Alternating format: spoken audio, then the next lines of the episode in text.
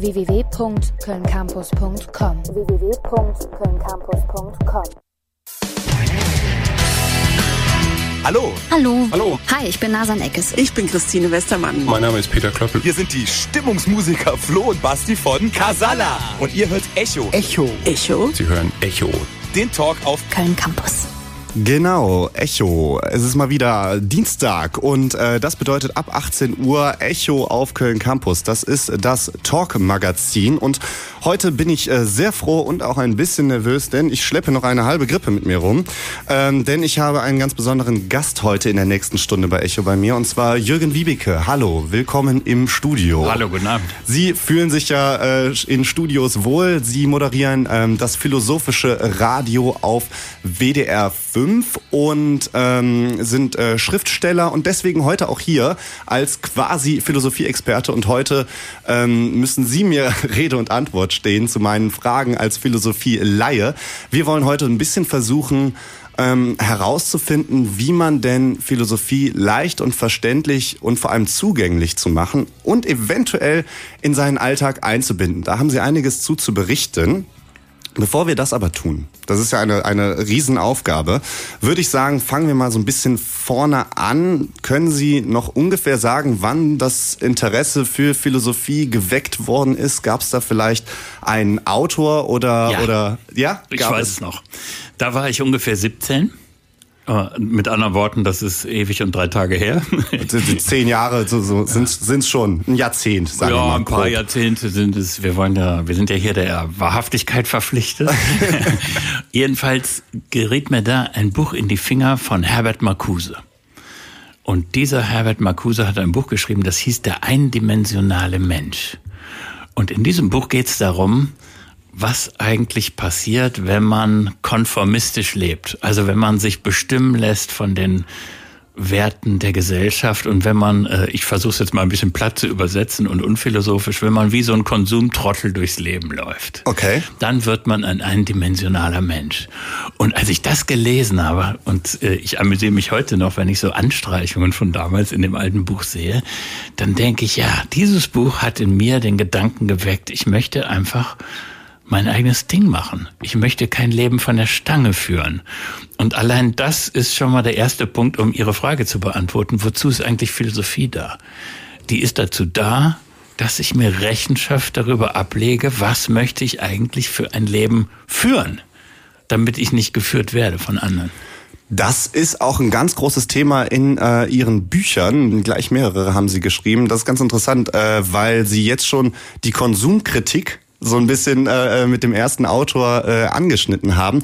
Das ist ja, da waren Sie 17, haben Sie gesagt? Mhm, so ungefähr. So ungefähr. Das ist ja noch nicht einer der Klassiker. Also wenn man jetzt äh, jemandem, der sich für Philosophie zwar interessiert, aber vielleicht noch nicht ganz so den Zugang gefunden hat, wenn man dem einen Tipp geben sollte, ähm, wäre da ein Autor, der Ihnen als erstes einfallen würde, weil ähm, es gibt natürlich ja auch sehr harte Kost in der Philosophie. Ja, wenn ich absolut. jetzt an Hegel oder so denke, Ja. der zwischendurch eigene Begriffe erfunden hat, das würde wahrscheinlich ja erstmal abschrecken. Also ich sag mal, was ich letzte Woche gelesen habe und wo ich gleich das Gefühl hatte, das ist ein Buch für Philosophie-Einsteiger. Das ist von Hannah Arendt und wird im Moment unglaublich viel gelesen. Das ist sogar auf der Spiegel Bestseller. Ich wollte gerade fragen, ist es das neue irgendwie, das neu erschienene in Anführungszeichen? Genau. Das ist ein winziges Bändchen, das heißt äh, die Freiheit, frei zu sein. Ist ein kleiner Aufsatz, es sind, sagen wir mal, 30, 40 Seiten. Und da stecken so aufregende Sachen drin, wo man erstmal denkt, mein Gott, das, das sehe ich ganz anders. Äh, dass es einfach dazu geeignet ist, wozu gute Philosophie geeignet ist, uns nämlich durchzuschütteln und zu irritieren in dem, was wir sowieso schon glauben. Mhm. Und ähm, Das ist ja nicht dazu da, dass wir uns ständig selber bestätigen. Das stimmt. Ja, vor allem ist es ja für, für andere Sichtweisen da. Da wollen wir auch noch gleich, äh, dann schließe ich die Frage einfach mal komplett äh, direkt an. Ist es denn so, wenn man jetzt das eigenständige Denken nimmt? Und es ist ja heutzutage schon so, ich habe das zumindest in meinem Bekanntenkreis und vor allem im Studium erlebt, alles wird sofort kritisiert, hinterfragt, jeder ist sehr eigenständig, es ist sehr individualistisch heutzutage. Ach nee, gedacht. Habe ich jetzt so mal, mal habe ich habe ich so erlebt, aber habe ich auch in ihrem Buch gelesen. Ähm, Ist es dann nicht so, dass man äh, ein bisschen in Gefahr läuft, wenn man sich mit sehr viel Philosophie beschäftigt, dass man das eigenständige Denken so ein bisschen einschränkt, weil es ja für fast jede Frage von fast von extrem vielen Philosophen in den letzten tausend Jahren ähm, eine Antwort gibt, eine Form, mhm. vorformulierte. Also ich ahne, worauf Sie hinaus wollen. Sie wollen sagen, die Philosophie ist irgendwie was für so lebensuntaugliche Typen, ja. Die müssen sich den ganzen Tag äh, den Kopf machen um Dinge, die keine äh, Sau interessiert. Und am Ende hat man, weil immer alles mit äh, Skeptizismus gesehen wird, überhaupt keine Haltung mehr. Ich meine, ist es das? Ich meine es tatsächlich genau andersrum, sondern dass man als äh, jemand, der sich viel mit Philosophie beschäftigt, einfach äh, auf jede Frage, egal ob groß oder klein, abstrakt oder sehr konkret, schon eine Antwort hat. Also was ist der Sinn des Lebens? Wie äh, äh, führe ich ein glückliches Leben? Wie gehe ich mit dem Tod um? Das sind alles Fragen, über die man sich quasi keine eigenständigen Gedanken machen muss, wenn man einfach nur alle Philosophen auswendig lernt, salopp gesagt. Also ich plädiere dafür, dass Sie nur einen Satz von einem Philosophen auswendig lernen. Der sagt nämlich äh, das Passende zu dem, was Sie jetzt meinen. Das ist Ludwig Wittgenstein. Ein philosophisches Problem, ich krieg's jetzt nicht wörtlich mhm. hin, aber es, alle werden es kapieren. Ja. Ein philosophisches Problem hat die Form, ich kenne mich nicht aus. Mhm. Also man fängt nicht an mit dem, äh, ich bin super schlau, ich weiß schon alles, ja. Und da äh, schaffe ich mir die Portion drauf, die ich noch brauche, um gegenüber anderen bestehen zu können. Nein, es ist genau andersrum. Ich weiß erstmal nichts. Ich komme vom Nichtwissen. Mhm. Das ist total wichtig, ja. Ja. Das Nichtwissen ernst zu nehmen, die überhaupt äh, mit Neugierde durch die Welt zu gehen und erstmal nichts als gegeben zu betrachten. Wenn das jeder machen würde, dann hätten wir auch einfach mehr Kreativität in der Gesellschaft und nicht so viel ähm, latschen in den Schuhen von anderen. Dann ist ja ganz gut, dass ich in, die, äh, in das Gespräch hier reingehe und eigentlich fast nichts über äh, Philosophie weiß, mit dem, äh, ausgenommen von dem, was ich halt in der Uni gelernt habe, weil, aber das war alles eher auf politische Philosophie beschränkt. Äh, und am Ende des Gesprächs weiß ich hoffentlich ein bisschen mehr, wie ich Philosophie in den Alltag eingebunden kriege. Jetzt haben Sie gesagt, mit 17 war dann klar, nach, der, äh, nach dem ersten sch philosophischen Schmöker, ähm, Sie wollen was Eigenständiges machen. Wann war denn ungefähr sehr klar, dass das mit Philosophie zu tun haben wird, aktiv. Weil das war jetzt eher so einfach nur der Startschuss. Ja, ach wissen Sie, wenn man äh, wenn man schon ein paar Jährchen auf dieser Welt ist, dann kann man sich ganz schnell eine Legende zulegen äh, und am Ende hat man so einen stringenten Lebenslauf mhm. und dann erfindet man sich selber die Lüge, dass im Jahr so und so viel die Würfel gefallen sind. So ist es gar nicht. Die wesentlichen Sachen, die in meinem Leben passiert sind, übrigens auch wie ich an diese großartige Sendung geraten bin, das philosophische Radio, ja, äh, ist zufallsbedingt. Mhm. Ist der Tatsache geschuldet, dass man im entscheidenden Moment den richtigen Menschen trifft. Wie Janosch so. sagen würde, man soll sich einfach treiben lassen, irgendwo ankommen, ja, wird man dann schon. Genau. Also wenn man eine Leidenschaft für die Sache entwickelt, dann wird alles andere sich fügen. Mhm. Dieses Vertrauen zu haben, das ist für mich eigentlich heute immer wichtiger. Und das ist, das ist für mich auch ein Weg für, für gelungenes Leben. Ja, ähm, jetzt haben Sie das philosophische Radio schon schon erwähnt ähm, und so Themen wie das gelungene Leben sind natürlich extrem schwierig einzuordnende Themen oder sich dann oder überhaupt darüber nachzudenkende Themen. Jetzt sprechen Sie jede Woche, ist das richtig? Freitags ist das? Jeden Freitagabend 20.05 Uhr. Jeden Freitagabend 20.05 Uhr zur Primetime im WDR 5 mit ähm, Experten aller Art. Also es geht um Themen wie Nachhaltigkeit, dann wird mal eine Spezialsendung zu Nietzsche gemacht, habe ich gesehen, äh, Umwelt, Politik, alles sehr riesige Themen. Mhm. Ähm, Am Freitag reden wir über Selbstmord. Über, ja, das ist eine sehr leichte Kost, also diesen Freitag.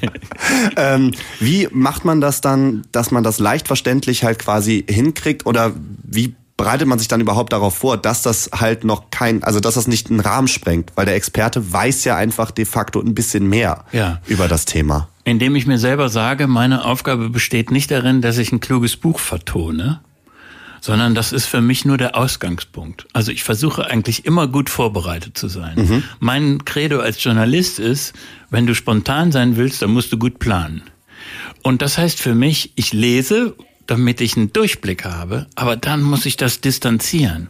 Und meine eigentliche Arbeit mache ich häufig im Schwimmbad, wenn ich Bahnen ziehe oder auf dem Fahrrad. Äh, da gelingt es mir, mich zu distanzieren von dem, was ich gelesen habe und dann kommen meine eigenen Gedanken, dann kommt so ein Flow und dann finde ich einen Zugang zu dem Stoff, äh, der dann vielleicht noch mal eine andere Tür aufmacht. Und das Wichtigste für mich ist eigentlich, ähm, um das, was Sie jetzt so schwer finden, ich finde, dass, dass die Philosophie gar nicht so schwer ist. Ja? Mhm. Manche Texte sind schwierig, aber das Philosophieren wollen, das Verstehen dieser Welt äh, und ein eigenes Leben leben, das haben wir eigentlich alle in uns. Man muss es nur irgendwie anstoßen, dass das Gespräch darüber beginnt. Ja, und vielleicht und, dann über. Und für mich ist ganz wichtig, dass ich denke, eigentlich sind alle klug. Mhm. Es sind nicht alle doof, sondern es sind erstmal alle klug. Und wenn das geht, wenn man das zugrunde legt, das ist ein Bild vom Menschen, dann kommt man auch gut miteinander ins Gespräch. Das ist ja auch eine interaktive Sendung. Ich glaube auch, ja. Ähm, ja, genau, Interaktion ist genau das richtige Stichwort. Dankeschön dafür, denn ähm, Interaktion spielt auch bei Ihrer Sendung äh, im Philosophischen Radio eine große Rolle und hier auch. Ähm, falls äh, da draußen Hörer oder Hörerinnen sind, die äh, Fragen an Jürgen Wiebeke stellen wollen, dann versuche ich die natürlich ähm, unterzubringen in der Sendung und äh, die könnt ihr einfach per WhatsApp WhatsApp äh, oder Nachricht an die 015788331215 senden. Ich sage es jetzt nochmal, damit äh, das äh, auch mitgeschrieben werden kann. Das ist die 0157 88 331215. Ich würde mich über Hörerfragen auf jeden Fall freuen. Und Herr Wiebeke, Wiebeke stellt sich, glaube ich, auch jeder Frage, die da draußen jemand haben sollte zur Philosophie. Sollte natürlich ungefähr in die Sendung passen. Wie schwer fällt es denn eigentlich manchmal da nicht zu unterbrechen, den Gast? Weil mir ist aufgefallen, Sie unterbrechen quasi eigentlich nie. Doch, das mache ich. Okay. Vielleicht merken Sie es nicht. Weil ich versuche nämlich immer darauf zu achten, wann hat denn eigentlich ein Satz sein natürliches Ende. Und wenn man genau da reinsticht, wenn die Melodie eines Satzes so langsam zu Ende geht, dann kann ich da reinstechen, ohne dass Sie jetzt denken, oh, da hat aber einer Rüde unterbrochen. Mhm. Ich glaube, dass das auch äh, ein wichtiges Ding ist, dass wir äh, gerade im Moment ist es in unserer Gesellschaft nicht ganz einfach, ähm, Menschen mit unterschiedlichen Überzeugungen überhaupt äh, in ein gemeinsames Gespräch zu verwickeln. Und dann ist es auch die Art und Weise, wie man miteinander spricht, äh, die die Grundlage dafür schafft, dass man sich austauschen kann. Das ist äh, das ist die Grundlage von Demokratie. Also Sie wissen, das ist ein Thema, was mich besonders bewegt. Ja, das stimmt. Und vor allem ähm, haben Sie das ja auch über Jahre lernen müssen. Also jetzt in Ihrem äh, neuesten äh, Buch ist es ja so, dass Sie durch ähm, NRW oder sogar durch Deutschland gewandert sind. Ich glaube, es war nur NRW in Anführungszeichen. Weil ich nicht weiter geschafft habe. also, ich meine, es war auch... Das ist ein Riesenland. Ja, genau, wollte ich gerade sagen. Ist jetzt auch kein kleines Bundesland. Ähm, da sprechen wir dann äh, gleich auch noch drüber, wie man dann am besten in so ein Flow-Erlebnis kommt, dass man über Philosophie nachdenkt. Sie machen das ja, wie gesagt, beim äh, Schwimmen, Laufen, bei nebensächlichen, sage ich mal, Autopilot-Tätigkeiten. Ähm, da können wir gerne gleich nochmal drüber sprechen und ähm, wie man auf Leute zugeht. Jetzt haben sie uns aber auch ein bisschen Musik mitgebracht, weil bei Echo äh, nur zu quatschen, ähm, das würde natürlich die Kehle ein bisschen austrocknen. Und zwar Iggy Pop, The Passenger. Mhm. Einfach weil es gute Musik ist. Ja, oder weil ich jetzt hier die jüngeren Hörer mal quäle mit dem, was die alten Leute so mochten. Nein, die, ah, die, die, jungen, die jungen Leute hören das ja alle inzwischen auch wieder. Ne? Ja. Ich glaube, es wird eher das gesagt, wenn nach der Lieblingsmusik gefragt wird, als halt die aktuellen Katy Perrys, Taylor Swift äh, äh, Dinge. Hier jedenfalls äh, Iggy Pop, äh, The Passenger. Gleich geht's weiter mit Echo und Jürgen Wiebeke. Ähm, bis gleich.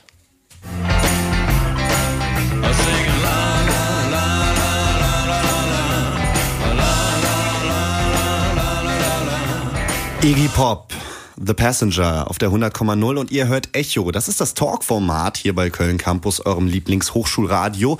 Ähm, und bei mir zu Gast ist Jürgen Wiebeke, Moderator des Philosophischen Radios im äh, WDR 5 und Autor diverser Bücher, über die wir gleich noch zu sprechen kommen. Jetzt äh, habe ich erstmal noch eine Frage zum Philosophischen Radio nachzuschieben. Und zwar ist es ja so, dass Sie nicht nur mit dem mit der Sendung, sondern halt auch mit ihren Büchern wie ich finde, mit Humor versuchen, Philosophie sehr verständlich und leicht zugänglich ähm, äh, zu, zu verarbeiten. Und da habe ich mich gefragt, ab wann war, äh, ab wann gibt es so den Punkt, wo man dann denkt, oh nee, jetzt rutsche ich aber eher in die Populärwissenschaft, sage ich mal, mit rein und mache quasi auf Gottschalk-Niveau Philosophie. Also das ist jetzt blöd formuliert, aber ähm, Oh, wenn mir das da, gelingen würde, da so die Angst? wie lange haben wir noch? 40 Minuten? Alles klar. Ähm, haben Sie da Angst vor? Ich habe ich hab vor gar nichts Angst.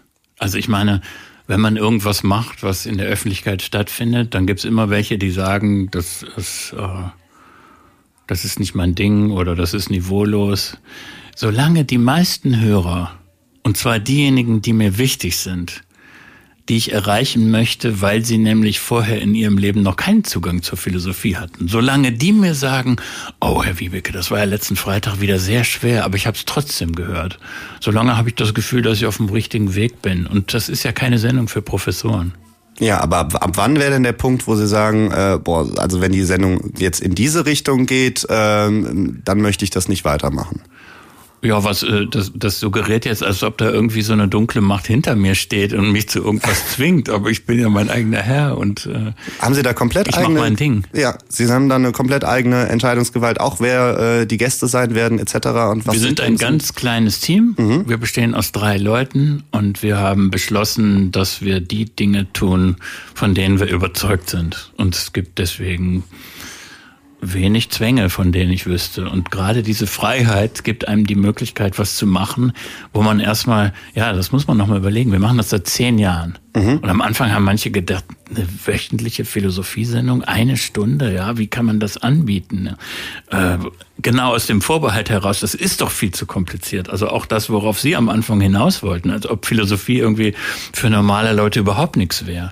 Und heute ist es so, äh, dass wir damit eine Riesengemeinde erreichen. Und, und dann sage ich mir immer, das liegt natürlich nicht daran, weil wir so toll sind, sondern das liegt daran, weil wir einfach eine so wahnsinnig unübersichtliche Welt bekommen haben, wo es eben dieses Nichtwissen, über das wir gesprochen haben, dieses Gefühl, ich kenne mich nicht aus, ja, das ist, das wuchert so dermaßen und so viele Leute sind im Moment orientierungslos und, und in einem geistigen Sinne obdachlos, äh, dass wir eben versuchen, genau über solche Dinge Verständigung zu ermöglichen und über das zu sprechen, was gerade in der Luft liegt. War das Also es gibt einen Schrei nach Vertiefung, ja. Es gibt einen Schrei danach, dass man nicht nur kurze Häppchen hinwirft, sondern dass man Dinge durchdringt. Und dafür gibt es ein großes Publikum. Und das hat was mit unserer schwierigen Zeit zu tun. Und woran, also ich meine, in äh, Ihrem äh, neuesten Buch vor, vor einiger Zeit sind Sie ja durch äh, NRW gewandert und haben Menschen jeglicher Gesellschaftsschicht angesprochen. Das ging von Juwelieren bis hin zu äh, Yoga-Lehrern bis hin zu Obdachlosen etc. Ähm, woran liegt das denn, dass wir jetzt in dieser Zeit leben? Ja, da, dazu muss ich ein bisschen ausholen. Also, wir haben Zeit. Ja, die, warum, warum bin ich losgelaufen? Das muss man, glaube ich, mal verstehen. Ähm, gerade weil ich jetzt seit zehn Jahren jede Woche tolle Leute habe und kluge Texte lese, habe ich irgendwann gedacht, ich muss noch mal in ein anderes, in einen anderen Modus des Lernens reinkommen. Ich verstehe diese Welt nicht mehr. Und deswegen habe ich gesagt, ich möchte nicht nur von Texten und von Gesprächen mit, mit äh, klugen Menschen leben, sondern ich möchte von der Straße lernen. Deswegen bin ich einen Monat einfach losgelaufen, ja.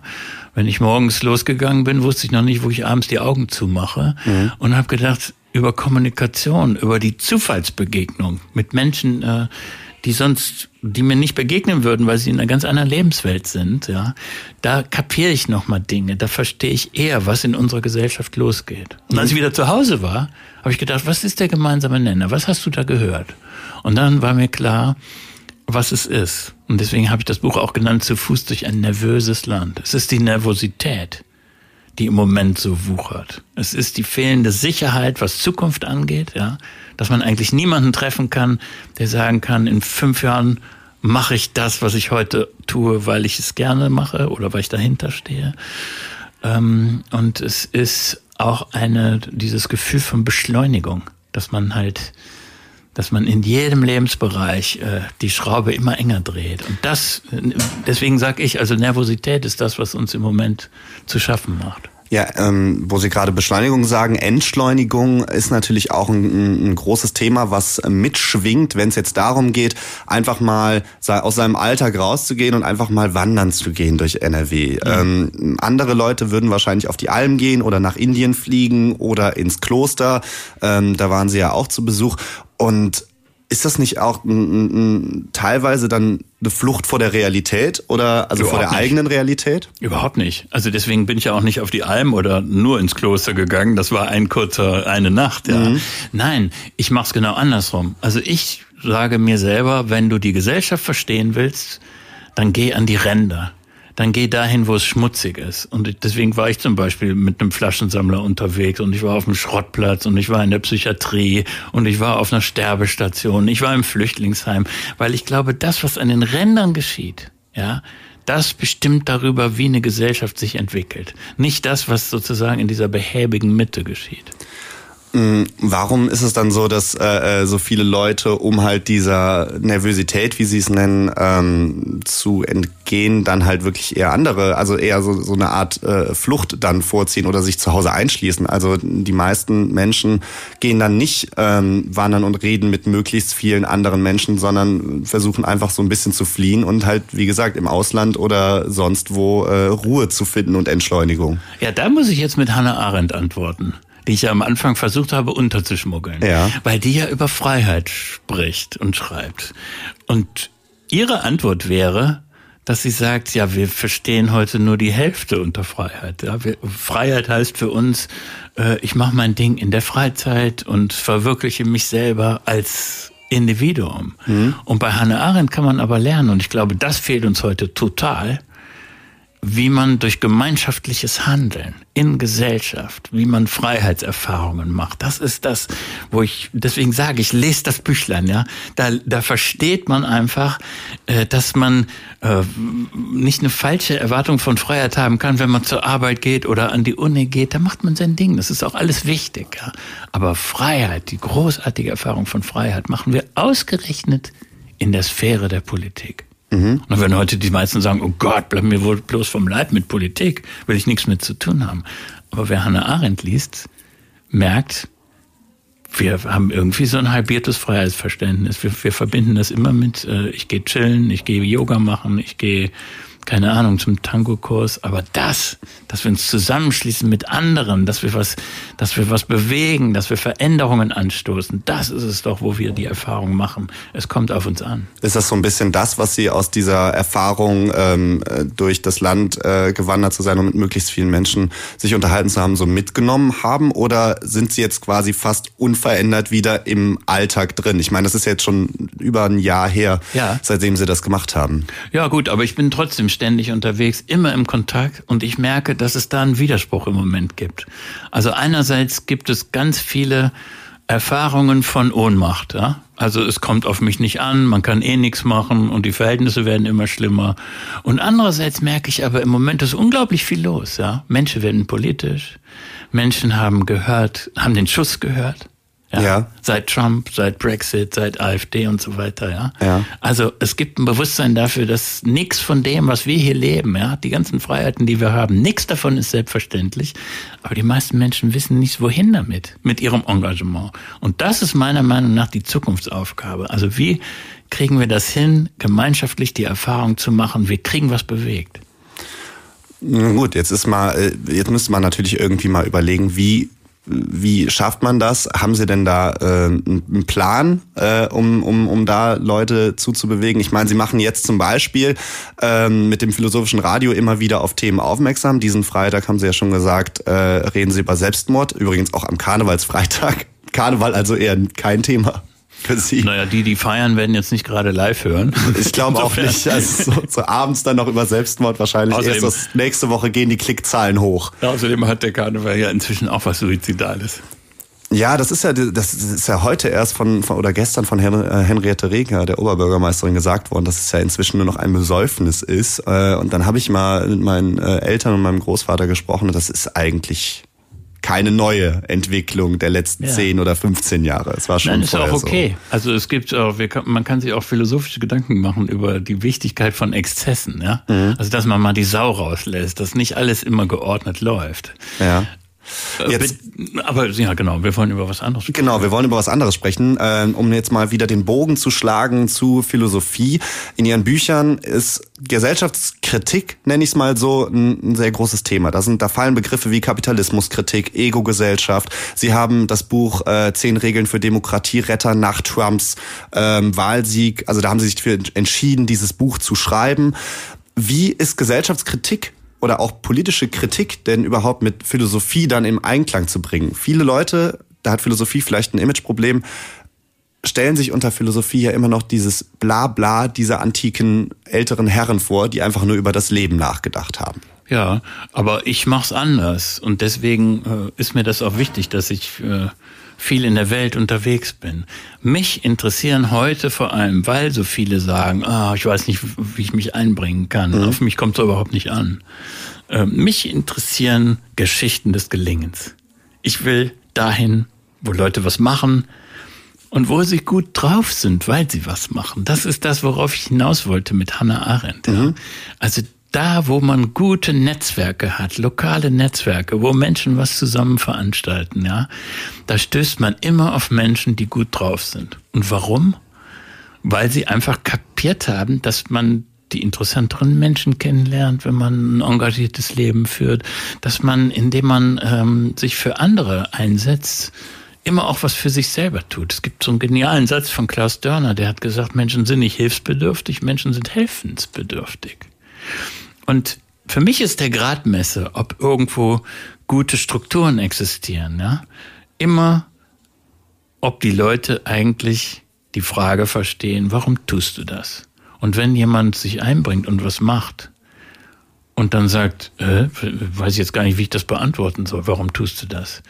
Dann weiß ich, es läuft gut. Wenn mhm. man die Frage nicht mehr versteht, weil es so selbstverständlich ist, dass okay. man was tut. Also wenn man quasi gar nicht mehr drüber nachdenkt. Genau. Okay.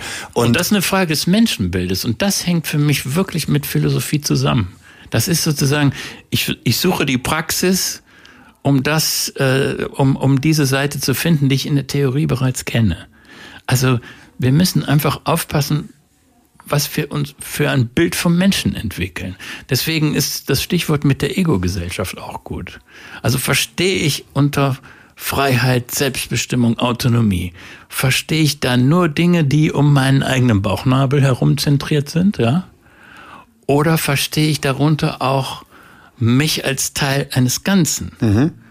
Und ich würde eben sagen, da können wir uns auf eine ganz andere Art erleben. Ja, wir müssen wir müssen wieder lernen, soziale Rollen einzunehmen, uns einzubringen und zu merken, oh, ich kann ja wirklich was bewirken durch mein Handeln. Jetzt kommen Sie auf solche Gedanken unter anderem, äh, als Sie durch, durch NRW gewandert sind oder beim Schwimmen äh, etc. Jetzt kann nicht jeder äh, einfach mal sagen, okay, ich äh, gehe jetzt mal den Jakobsweg oder ich äh, äh wandere oder ich äh, gehe ins Ausland.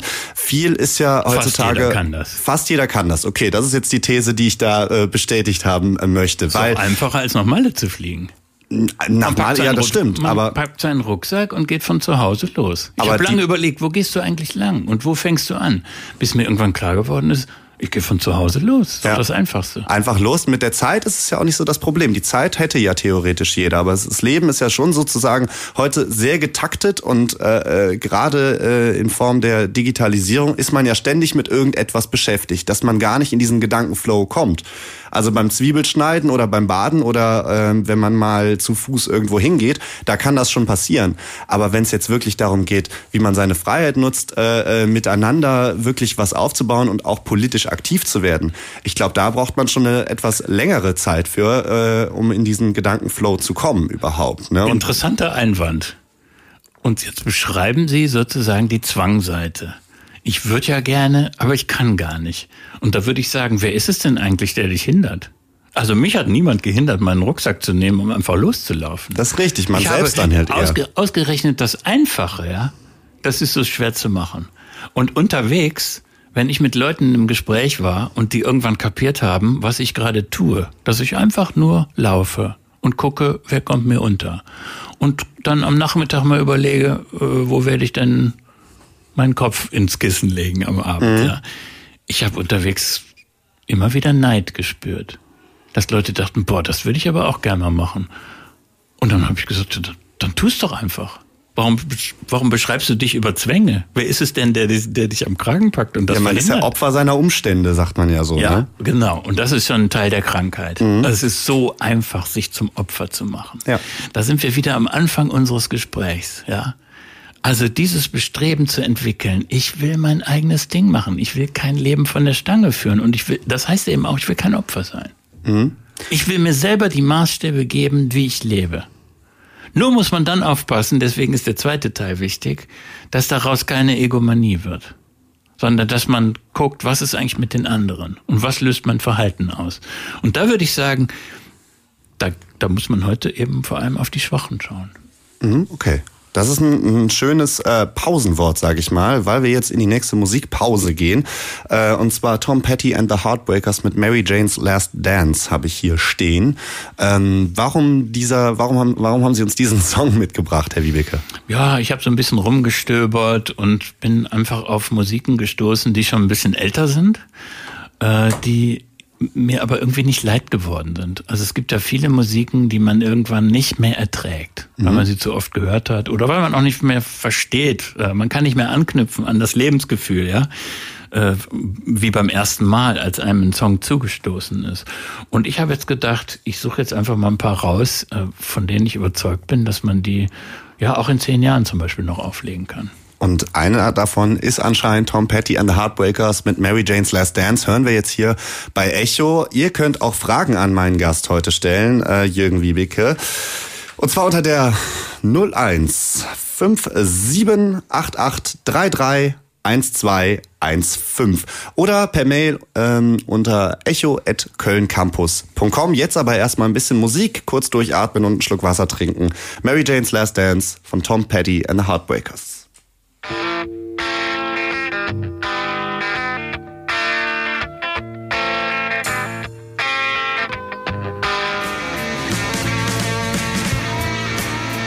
Hört immer noch äh, Echo auf Köln Campus auf der 100,0. Ähm, zu Gast Jürgen Wiebeke, Moderator beim WDR 5. Er macht das philosophische Radio, hat aber auch ein wunderschönes Buch geschrieben. Das heißt, dürfen wir so bleiben, wie wir sind. Und da geht es um die Selbstoptimierung des Menschen. Wir haben heute im äh, Gespräch schon ähm, anklingen lassen, dass jeder sein eigenes Ding machen sollte. Das war ja eine sehr direkte Empfehlung von Ihnen, weil Sie das durch Philosophie auch ähm, so ein bisschen herausgefunden haben. Nun hat nicht jeder die Möglichkeit, von den äh, gottgegebenen Eigenschaften und Fähigkeiten sein eigenes Ding zu machen manchmal und jeden Traum, den er hat, zu verwirklichen. Da würden Sie mir vielleicht zustimmen. Kommt drauf an, was man damit meint. Äh, man macht sein eigenes Ding. Ich meine damit nicht, äh, dass jeder alles im Leben verwirklichen muss, ja, dass man auf dem Himalaya gewesen sein muss und solche Dinge, sondern was mir wichtig war, ich entwickle meine eigenen Maßstäbe. Mhm. Ich führe kein Leben von der Stange ich überlege mir, wie soll eigentlich mein Leben aussehen? Ich rechtfertige mich. Mhm. Das meine ich mit dem, ich mache mein Ding. Ich will nicht ich will nicht einfach nur nachquatschen, was mir andere gesagt haben. Okay, aber es kann, es hat ja auch schon was mit mit mit Träumen zu tun. Also wenn jetzt mein Traum ist, ähm, schwächere Menschen zu verteidigen, beispielsweise als Rechtsanwalt, dann führt ja kein Weg am Jurastudium vorbei. Und wenn es jetzt ähm, deswegen ist auch für die Schwächeren besser. das stimmt wohl. Wenn es jetzt aber so ist, dass ich, ähm, weil das Jurastudium ja auf, äh, um das als konkretes Beispiel mal zu nehmen, ja mit sehr viel Prüfungen zu tun hat und sehr viel Druck auch. Wenn ich jetzt da ein Problem mit Prüfungsangst habe, dann hindert mich die ja eventuell an diesem ich mache mein eigenes Ding, hm. auch wenn ich mir da sehr sicher bin. Ähm, Jetzt haben Sie in Ihrem Buch Dürfen wir so bleiben, wie wir sind, sehr viel gegen Doping etc. Äh, argumentiert. Was ist denn, wenn ich jetzt im Staatsexamen dann da einen Beta-Blocker nehme, äh, muss ja nicht direkt Ritalin sein, um die Prüfungsangst ein bisschen zu bewältigen und mein eigenes Ding machen zu können? Ziehen Sie da eine ganz harte Grenze und sagen dann eher, nein, dann sollte man lieber aus dem Scheitern und aus der Schwäche lernen? Oder wäre das noch in der Grauzone, die in Ordnung ist? Ach, wenn ich jetzt der Prof wäre und hätte sie erwischt mit irgendeinem Scheiß äh, Aufheller, ja. Die Profs haben selber, haben selber Beta-Blocker genommen. Ja, genau. Dann, dann würde, würde ich einen Teufel tun und das hart bestrafen. Darum geht's mir gar nicht. Also was der Einzelne tut, da bin ich ja dafür, dass man auch sehr, äh, dass, dass es um Selbstverantwortung geht. Mich interessiert was anderes. Was ist denn eigentlich in der Gesellschaft los, die auf einmal denkt, Selbstoptimierung ist das große Thema. Wieso entwickeln sich auf einmal Fantasien von der Verbesserung des Menschen, die alle irgendwie technisch gedacht sind? Und das ist das, was mich beunruhigt. Also, dass wir immer mehr so Beschreibungsformen von Menschen akzeptieren, die irgendwie aus der Computerwelt kommen, ja. Also, äh, ich muss meine Festplatte räumen, wenn mir irgendwas nicht einfällt, wenn die Erinnerung nicht kommen will und noch viele andere Dinge. Wir wir handeln uns ein, dass wir uns selber betrachten wie eine Software die man immer noch mal neu schreiben muss.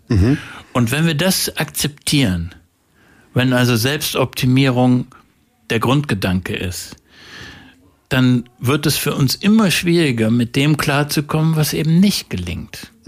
Und das ist die, die Schattenseite von Selbstoptimierung. Also das ist äh, besser, schneller, weiter, ja, wenn das sozusagen der, der, der immer gleiche Maßstab ist.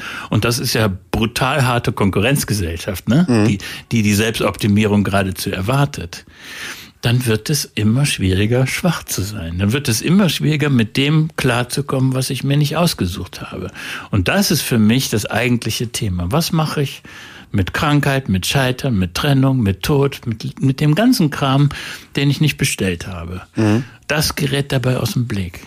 Also um, um auf das konkrete Beispiel zurückzukehren, würden Sie ja schon sagen, dann sollte man vielleicht eher ähm, dieses Scheitern, wenn das nicht bestandene Staatsexamen zum Beispiel, dann eher als, als Scheitern als Chance sehen und äh, aus dieser Schwäche lernen, anstatt mit Beta-Blocker etc. dann dagegen anzukämpfen und unbedingt auf äh, Biegen und Brechen mit allen möglichen ähm, Formen der Selbstoptimierung an sein Ziel zu kommen. Ja, also ich glaube, dass die, die meisten Fantasien, die sich mit solchen Selbstoptimierungen beschäftigen, die laufen doch darauf hinaus, dass man besser funktioniert. Ja? Dass man irgendwie im Rattenrennen die Nase vorn hat, möglichst. Und da würde ich halt überlegen, ist es das eigentlich, was ich wirklich will? Also wenn man, wenn man, äh, ich meine, Sie haben jetzt die Gnade der späten Geburt, ja, wir uns trennen einfach ein paar Jahre. Und wenn man das aber anschaut, also wie viel, wie wertvoll ausgerechnet die Erfahrungen im Leben sind, wo was richtig schiefgelaufen ist. Neulich hat mir einer gesagt, wissen Sie, was das Beste, was mir in meinem Leben passiert ist, war ein Herzinfarkt. Da habe ich mir überlegt, hä, was ist das, ja? Aber ausgerechnet dieser verdammte Herzinfarkt, die jemanden ins, der, ins Bett gezwungen hat und zum Nachdenken gebracht hat, hat dafür gesorgt, dass jemand ein Leben geändert hat, was nicht gut war. Und erst in dem Moment ist es klar geworden. Und wenn wir aber immerzu bestrebt sind, nicht aufzufallen, gut durchzukommen, alles zu meistern und das auch noch mit irgendeinem technischen Schnickschnack, mit Drogen und so weiter, ich glaube, dass wir uns selber aus dem, dass wir uns selber dabei verlieren. Ja, aber vielleicht, ähm, je nachdem, in, in welcher Lage man dann ist, das ist natürlich von, von Person zu Person unterschiedlich, äh, ist man dann aber auch da aus der Gesellschaft dann raus. Also je nachdem, wie heftig man scheitert, ähm, ist das natürlich dann auch sehr schwierig, äh, dann wieder auf die Beine zu kommen. Also Aber jetzt schmuggeln Sie mir wieder die Opfernummer runter. Ja? Ich habe eigentlich gar keine andere Wahl, also muss ich mir das reinpfeifen. Nein, was mich interessiert, und dazu muss man ein bisschen zurücktreten und, und ein bisschen von außen betrachten. Wie kann das eigentlich sein, dass alle utopischen Fantasien im Moment konzentriert sind auf irgendwelche technischen Weiterentwicklungen. Bis zu der Vorstellung, dass Menschen irgendwann unsterblich sind oder Wahnsinnsintelligenz entwickeln, ja, dass man, dass man die Gehirne tunt und dass man Superkörper entwickelt. Warum lassen wir uns das bieten, dass unsere Utopien alle in die technische Richtung gehen? Warum ist unsere Utopie nicht, dass unsere Welt gerechter wird? Ja? Warum äh, ist nicht das Wesentliche der Gedanke, wir wollen nicht so eine verdammte Ungleichheit zwischen Arm und Reich haben? Das ist doch, das ist doch, da muss doch die utopische Fantasie hin, aber doch nicht dahin, dass man das platzende Ego nun auch noch äh, technisch hochtunt. Jetzt äh, ist auf dem Cover des Buches ähm, äh, quasi die Evolution abgebildet und die endet bei ähm, einer Art äh, Superman, äh, wo noch ein, Man sieht ein, erst ein den Gehirn. Affen, ne? Auf allen Vieren. Erst, und dann genau, richtig. Das ist ja diese die Menschwerdung Mensch- des Affen. Genau, richtig. Ähm, und da ist dann eine Art Superman, der auch äh, sehr intelligent sein soll, weil der hat auch ein Gehirn auf der Brust als anstelle des Superman-Zeichens. Ja. Ähm, um auf die Philosophie zurückzukommen, ähm, glauben Sie nicht, dass man irgendwann über alle Fragen, Sie setzen sich jetzt seit mehreren Jahrzehnten damit auseinander, alle Fragen beantwortet hat oder gibt es immer wieder neue? Also es wird niemals einen Punkt geben, dass es keine Fragen mehr gibt. Das Denn- hätte mich nämlich jetzt interessiert, weil Das ist definitiv so. Also jedes neue Wissen, was jetzt hier an dieser Universität generiert wird, generiert automatisch neues Nichtwissen. Und unsere Neugierde wird niemals aufhören. Aber nochmal, um nochmal auf diese technischen Dinge hinzukommen, ja. Es gibt ja heute Fantasien, dass man zum Beispiel äh, Gedanken lesen kann. Und dann würden wir beide zum Beispiel gar nicht mehr sprechen müssen, sondern sie würden den Gedanken schon äh, rübergeschickt bekommen obwohl der noch gar nicht in meinem Stadium des Sagbaren ist. Das ist jetzt ungefähr so. Äh, oft bereuen wir es ja, wenn wir eine Mail zu schnell geschrieben haben, ne? Dann denkt man, mein Gott, ja, ich war da so direkt, hätte ich doch lieber noch mal einen Moment nachgedacht. Und jetzt stellen Sie sich mal vor, wir würden aus der äh, aus der Zeitspanne vor dem Sagbaren heraus würden wir miteinander kommunizieren. Die wüs Sie wüssten immer schon, was ich jetzt denke und was aber noch nicht formuliert ist. Das würden Sie alles äh, computergeneriert durch Gedankenlesen erfahren. Unsere Kommunikation wäre total versaut. Wir würden gar keine äh, Sie würden ja alles, ich wäre total transparent, ne? Und Ja. wenn jetzt bei mir zwischendurch der Gedanke ist, mein Gott, wann stellt der Kerl eine anständige Frage, auf die ich so lange schon gewartet habe, dann würden Sie das sofort bekommen und wir würden überhaupt keine Rücksicht mehr aufeinander nehmen. Das ist also quasi eine Dystopie für Sie und eine Utopie wäre, ähm, dass ähm, jeder Mensch sein eigen, um mal jetzt mal so ein, so ein, so ein versuchten, versuchtes Fazit zu ziehen, dass jeder Mensch sein eigenes Ding macht und dass man vor allem Dinge zusammen macht mit gewissem äh, gesell- gesellschaftstauglichem, äh, äh, mit der gesellschaftstauglichen Idee dahinter, sich auch zu helfen. Das Ja, wäre ihre, man- das wäre ihre Utopie. Und dass man die Technik immer da nutzt, wo sie dem Menschen dient. Okay. Ähm, gut, jetzt ist natürlich die Frage, äh, wo das genau wäre, weil äh, da ist man dann, glaube ich, auf einem schmalen Grad zwischen, ist das Smartphone jetzt schlecht, weil man den ganzen Tag drauf guckt und den äh, Blick fürs Wesentliche verliert, oder ist es gut, weil man viele Menschen erreichen kann ähm, und denen man dann ja auch helfen kann. Also äh, da ist es natürlich äh, wichtig, das richtige Mittel zu finden zwischen den beiden, oder? Auch bei den heutigen Smartphones ist es ja so, dass man die immer noch ausmachen kann. Insofern ist es das, ist es das Subjekt, Also- was darüber entscheidet, ob man damit einen klugen Umgang hat oder einen, äh, einen der einen äh, mehr und mehr entmündigt. Aber das hat ja jeder von uns in der Hand. Mhm. In dem Buch ähm, Zu Fuß durch ein nervöses Land ist so der Untertitel auf der Suche nach dem, was uns zusammenhält. Haben Sie das gefunden oder wäre das jetzt ein zu heftiger Spoiler für das Buch? Äh, das habe ich an mehreren Orten gefunden. Es ist nicht das Und das Smartphone. sind, nein, das ist nicht das Smartphone. Ich glaube im Gegenteil. Also auch wenn ich das hochschätze, dass wir mit, mit Digitalisierung natürlich uns gut vernetzen können. Aber ich glaube, die entscheidenden Dinge passieren analog. Und das ist für mich auch, ich habe ja schon gesagt, die Demokratiefrage ist für mich das Thema, was mich im Moment am meisten umtreibt. Ich glaube, dass wir heute analoge Orte schaffen müssen, wo Menschen zusammenkommen, überlegen, was wollen wir in unserem Ort bewegen, ja, und kriegen wir das im Streit ausgetragen oder entwickelt sich da ein Konsens, aber jedenfalls Menschen von Angesicht zu Angesicht. Das ist etwas, was meiner Meinung nach ansteht. Also wenn der, wenn der digitale Hype ein bisschen sich relativiert, wenn wir gelernt haben, auch mit dieser Technologie umzugehen, und da sagen ja viele, also nur Vollidioten werden in zehn Jahren noch twittern, ähm, dann werden wir merken, wie sehr es auf die direkte Begegnung ankommt und analoge Orte zu schaffen, wo Menschen einen gemeinsamen Wi- Willen entwickeln, Dinge zu verändern. Das ist meiner Meinung nach die Aufgabe von heute. Und welche Rolle kann Philosophie da spielen?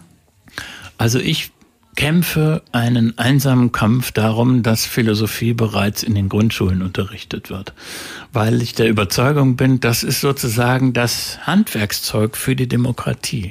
Wir haben eine sehr diverse Gesellschaft. Wir haben nicht mehr die Situation, dass alle an das Gleiche glauben und dass alle die gleiche Tradition und Kultur haben, sondern wir sind sehr verschieden, auch schon als Kinder. Und da müssen wir ganz früh lernen, dass es einen Unterschied macht, ob man etwas meint oder ob man etwas weiß. Und dass man lernt, dass es nicht reicht, nur eine Meinung zu haben, sondern dass man eine Meinung auch gut begründen muss. Und dass man es vor allem auch aushalten muss, äh, die Meinung von anderen zu ertragen. Ne? Und das ist Philosophieren. Das ist die Auseinander, das ist ein Handwerkszeug für die Demokratie. Und ich hoffe, dass wir das äh, noch viel breiter gestreut bekommen, als es im Moment schon ist. Das ist eine sehr, sehr, sehr schöne Beschreibung von Philosophie, äh, denn ähm, bestimmt werden mir da jetzt einige zustimmen. Für viele ist Philosophie lange Zeit halt auch nur ähm, ältere Texte lesen und äh, die die großen Fragen halt ähm, beantworten. Aber das ist eine sehr, sehr, sehr schöne, treffende Beschreibung von Philosophie, denn in der Grundschule könnte man ja jetzt nicht einfach äh, Heidegger, Sartre etc. Nö. lesen, sondern da wird es dann einfach nur um die Frage halt ähm, gehen, wie kann ich zum Beispiel jemand anderem helfen. Aber zum Beispiel so hat ja Philosophie auch angefangen. Also Sokrates hat ja auch nicht äh, mit dem Hintern auf dem äh, Sessel gesessen mhm. und dann sich irgendwelche Gedanken gemacht, sondern der war unterwegs auf dem Marktplatz von Athen. Und er hat Menschen, wahrscheinlich waren das auch Zufallsbegegnungen, in Gespräche verwickelt und hat ihnen klar gemacht, oh, das eigene Denken ist ein bisschen widersprüchlich. Und es gibt eine Definition. Was ist eigentlich Philosophie von Sokrates? Jedenfalls so, wie wir das äh, von Platon erfahren, denn Sokrates selber hat ja nichts Überliefertes hinterlassen. Mhm. Und da sagt er, Philosophie handelt von den wichtigsten Dingen des Lebens. Und damit ist eigentlich klar, dass sich damit doch jeder beschäftigen muss. Im Grunde schon. Ich muss Ihnen soweit äh, zustimmen, um jetzt nochmal Politik und Philosophie äh, zu verbinden. Das ist Ihnen ja ein wichtiges Anliegen, wenn Sie sagen, Philosophie legt quasi den Grundstein für Demokratie. Äh, dass ich erst im Studium äh, bei dem Kurs Politische Philosophie mich angefangen habe, damit auseinanderzusetzen und das sehr ähm, extrem fand, äh, dass man quasi Machiavelli lesen kann und äh, Parallelen zu Trump ziehen ja. kann. Also dass da eigentlich ein allgemeiner ähm, ein Verweis auf die auf den Alltag quasi gelegt wird in ihrem Buch, ähm, wo sie zu Fuß durch NRW gelaufen sind. Ähm, das war ja eine besondere Situation. Sie sind in, in Flüchtlingsheim, in ein Kloster, zu einem äh, äh, zu einer äh, in ein in ein Villenviertel, also in alle möglichen verschiedenen Bereiche rein. Das war ja nicht der Alltag für sie. Das war ja ein reduziertes Leben auf Wanderschaft. Mhm. Wie schaffe ich das denn jetzt, Philosophie und dann in dem Fall auch Politik, das ist Ihnen ja wichtig, ähm, in meinen Alltag zu integrieren? Ja, ich würde schon behaupten, dass das auch was von Alltag hat. Mir ging es nur darum, äh, dass ich, dass ich in eine andere Wahrnehmung reinkomme. Also zum Beispiel heute auf dem Weg hierher war ich jetzt im Schneegestöber, bin mit dem Fahrrad gefahren und war in der Straßenbahn. So. Da bin ich sozusagen urban unterwegs. Das heißt, ich bin umgeben von lauter Reizen und bestimmte Dinge erreichen mich gar nicht. Wenn ich aber zu Fuß laufe, in der Langsamkeit bin, dann sehe ich auf einmal Veränderungen, für die ich sonst kein Auge habe. Und das ist für mich wichtig, dass man, dass man seine Wahrnehmung schult, dass man ein Auge dafür entwickelt, was passiert eigentlich, was sind die kleinen Zeichen von Veränderung. Und wenn man das mal kapiert hat, dann sieht man zum Beispiel Produktionsbedingungen in der Landwirtschaft. Ja, ist für mich auch ein wichtiges Thema, weil ich immer dachte, ja, die großen Entwicklungen, die passieren alle in der großen Stadt. Heute würde ich sagen, die großen Entwicklungen passieren auf dem Plattenland. Da spielt die Musik. Mhm. Und wenn man die, wenn, wenn man eine Aufmerksamkeit für die kleinen Dinge entwickelt, dann hat man die Chance, Globalisierung sozusagen von unten anzugucken. Mhm. Ja?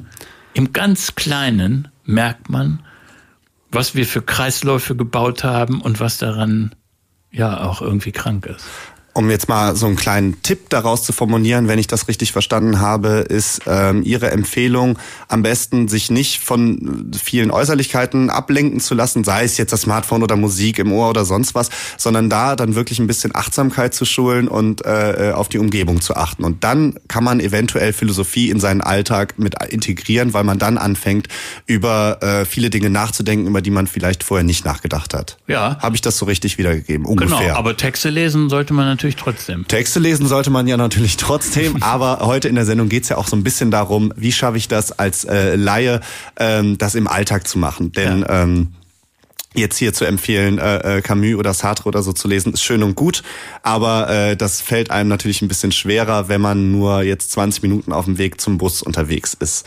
Ähm, das ist äh, ein ganz schöner Tipp. Jetzt kommen wir nochmal zu einer Musikunterbrechung und ich glaube, wir überziehen heute auch um eine Viertelstunde die Sendung, wenn das für Sie okay ist. Ja, dann bleibe ich noch einen Moment. Ja, sehr schön, da freue ich mich. Das war, waren Sie jetzt natürlich auch in der Bringschule, können Sie jetzt auch nicht sagen, wir Nein. brechen ab. Äh, Steppenwolf, The Pusher, habe ich jetzt äh, hier stehen. Auch einfach, weil es ein Alltime classic ist. Ich bin ganz ehrlich, ich habe von Steppenwolf noch nie gehört. Mhm. Ich oute ja, dann, mich. Dann wird's ja Zeit. Drücken Sie mal auf den Knopf und wem, wem das nicht gefällt, der hat kein Herz.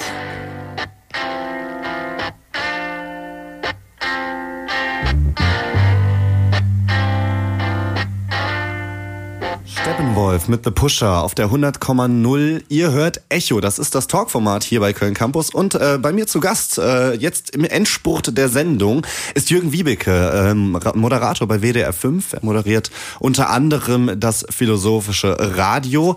Und wir haben heute schon über sehr viel was mit Philosophie zu tun hat, gesprochen. Wir haben über ihre ähm, Wanderung gesprochen durch äh, NRW, über ähm, ihr Buch äh, Zehn Regeln für Demokratieretter. Das ist ein bisschen auf der Strecke geblieben, aber das bleibt halt auch nicht aus.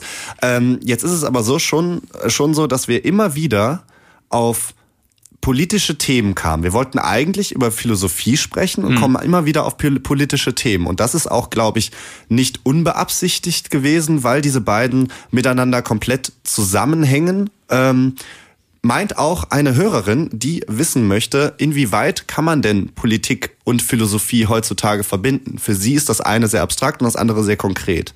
Ja. Also Politik ist sehr konkret und Philosophie sehr abstrakt. Wie kriegt man das jetzt unter einen Hut? Also wozu die Philosophie nützlich sein kann, ist erstmal die Frage zu stellen, was meinen wir eigentlich, wenn wir von Politik sprechen?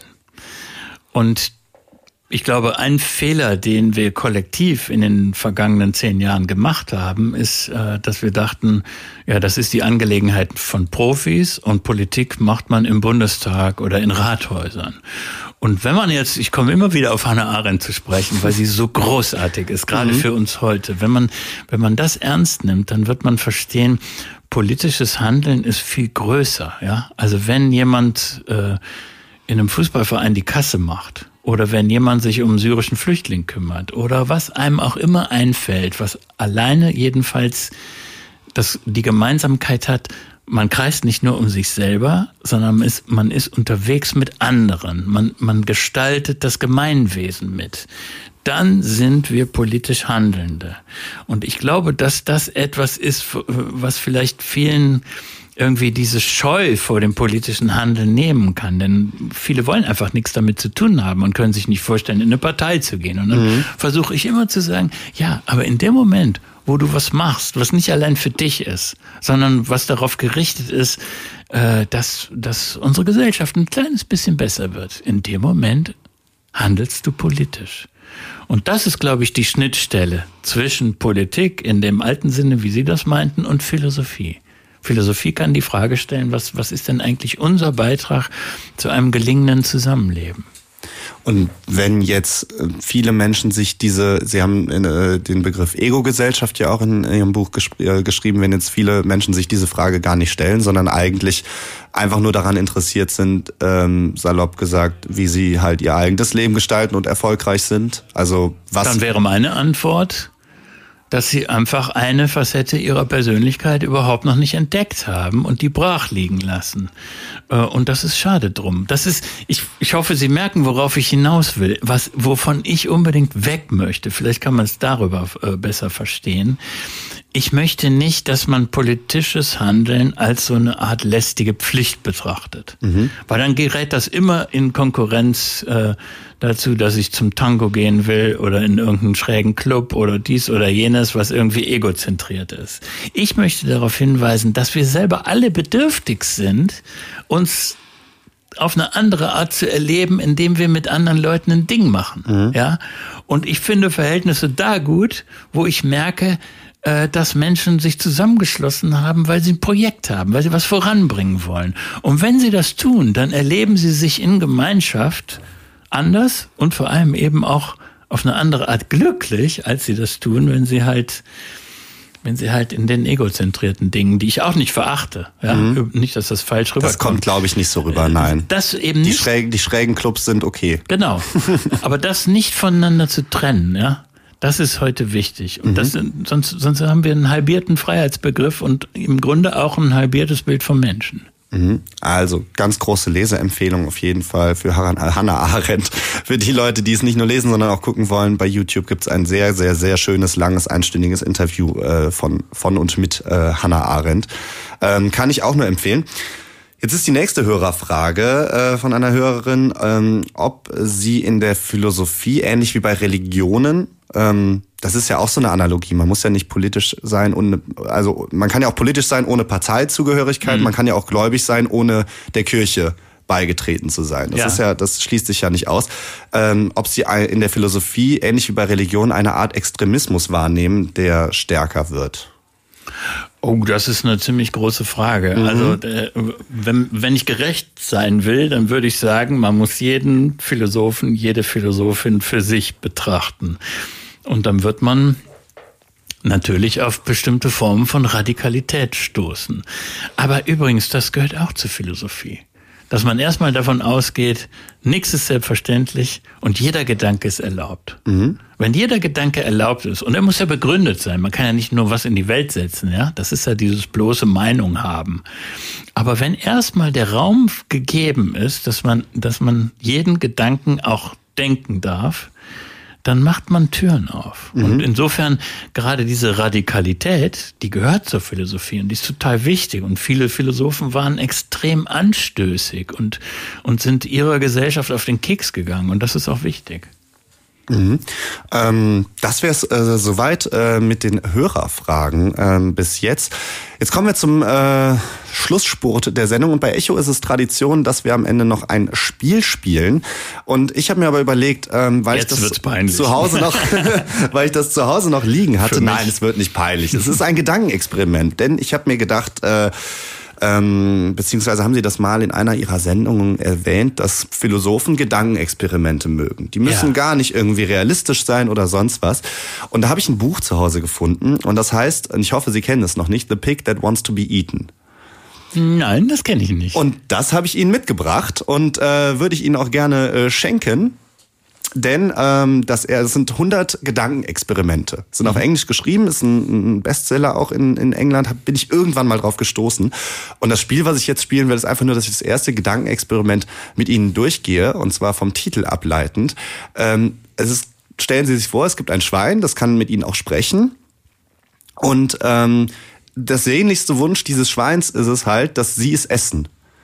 Wie ist das moralisch, ist das moralisch äh, äh, vereinbar? Wie wäre da die richtige Entscheidung aus der Sicht äh, eines äh, philosophischen Ethikers? Äh, denn dieses Schwein, das ist, sonst ist es total unglücklich. Sonst führt es ein sehr unglückliches Leben, wenn Sie es nicht essen. Jetzt haben Sie mich richtig erwischt, weil dieses Gedankenexperiment kenne ich nicht.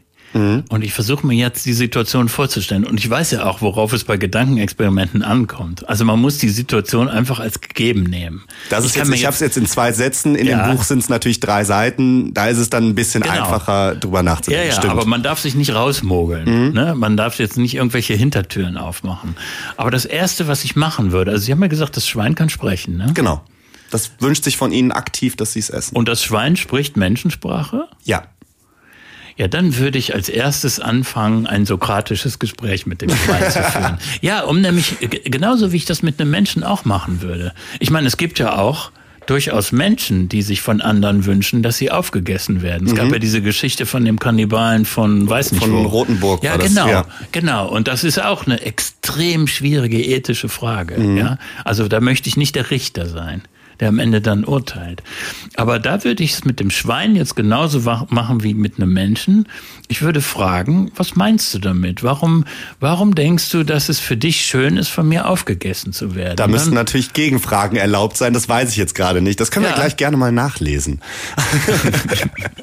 Aber ähm, ah, ich merke genau, schon. Ich habe es jetzt schon unterbrochen. Schon. Ja, Sie müssen sich mit dem Gedanken vertraut machen, äh, dass man das nicht in 30 Sekunden beantworten kann. Nee. Also gerade wenn es darum geht, das Schwein muss ja dann massakriert werden oder nicht massakriert ja. werden. Und da müsste ich schon wirklich wenn Sie jetzt aus der ich muss mit dem Schwein sprechen. Ja.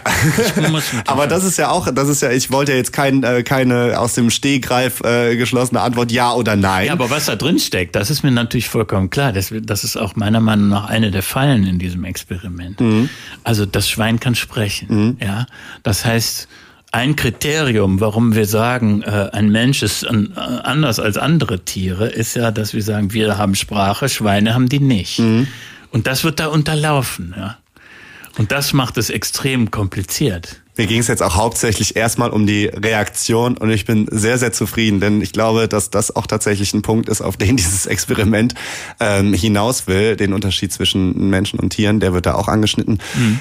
Nun habe ich noch eine letzte Abschlussfrage, bevor ich das letzte Wort dann auch Ihnen überlasse und Ihnen ganz herzlich danke schon mal für die Sendung, denn ich hoffe, wir haben es geschafft, diversen Hörern und Hörerinnen, die da draußen mit Philosophie vielleicht noch nicht so viel anfangen konnten, ein bisschen näher zu bringen, warum Philosophie heutzutage auch noch wichtig ist, warum es kein äh, antikes Blabla ist, ähm, sondern eine ganz wichtige Möglichkeit, politisch aktiv zu werden und anderen zu helfen, weil man dieses innere Bedürfnis hat.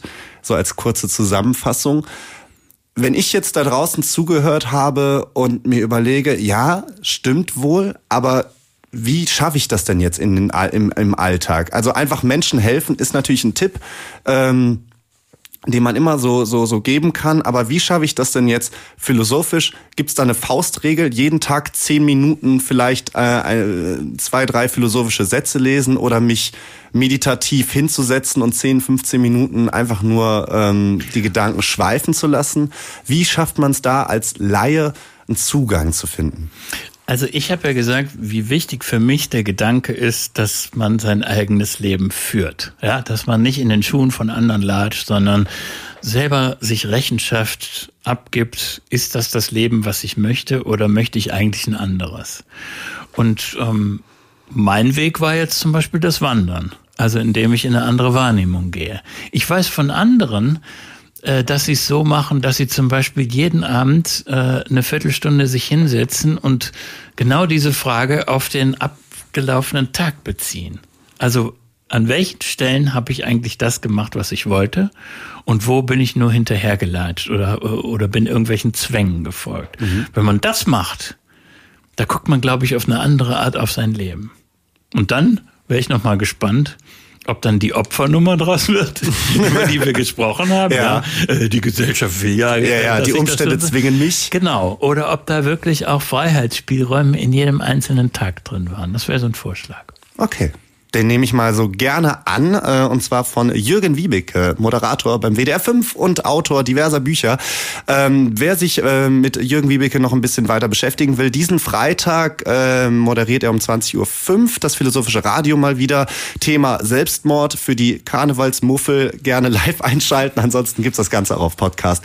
Ähm, diese Sendung wird's auch äh, unter www.kölncampus.com nachzuhören geben. Und äh, bei Echo ist das Tradition, dass ich mich jetzt erstmal wirklich bedanke für die sehr schöne Sendung. Die hat mir sehr viel Spaß gemacht. Ähm, und Ihnen das allerletzte Wort überlasse, Herr Wiebeke, bevor ich Ihren letzten Wunschsong Fly Like an Eagle von der Steve Miller Band spiele. Ach, das ist doch fast wie ein Kommentar zu dem, was wir besprochen haben, oder? Eigentlich schon. Fly Like an Eagle, genau. Das ist es. Aber, das darf man nicht vergessen. Fliegen ist das eine, aber Wurzeln haben ist das andere. Das müssen wir irgendwie austarieren. Das ist ein schönes Schlusswort. Vielen Dank, Jürgen Wiebeke. Und ähm, jetzt geht's um 20 Uhr weiter mit Verstärker. Das ist äh, die Indie-Rock-Sendung hier bei Köln Campus. Und bis dahin gibt's wunderschöne Musik. Ich sag auf Wiedersehen. Benedikt Schmitz war am Mikrofon für euch und für Echo die Talksendung. sendung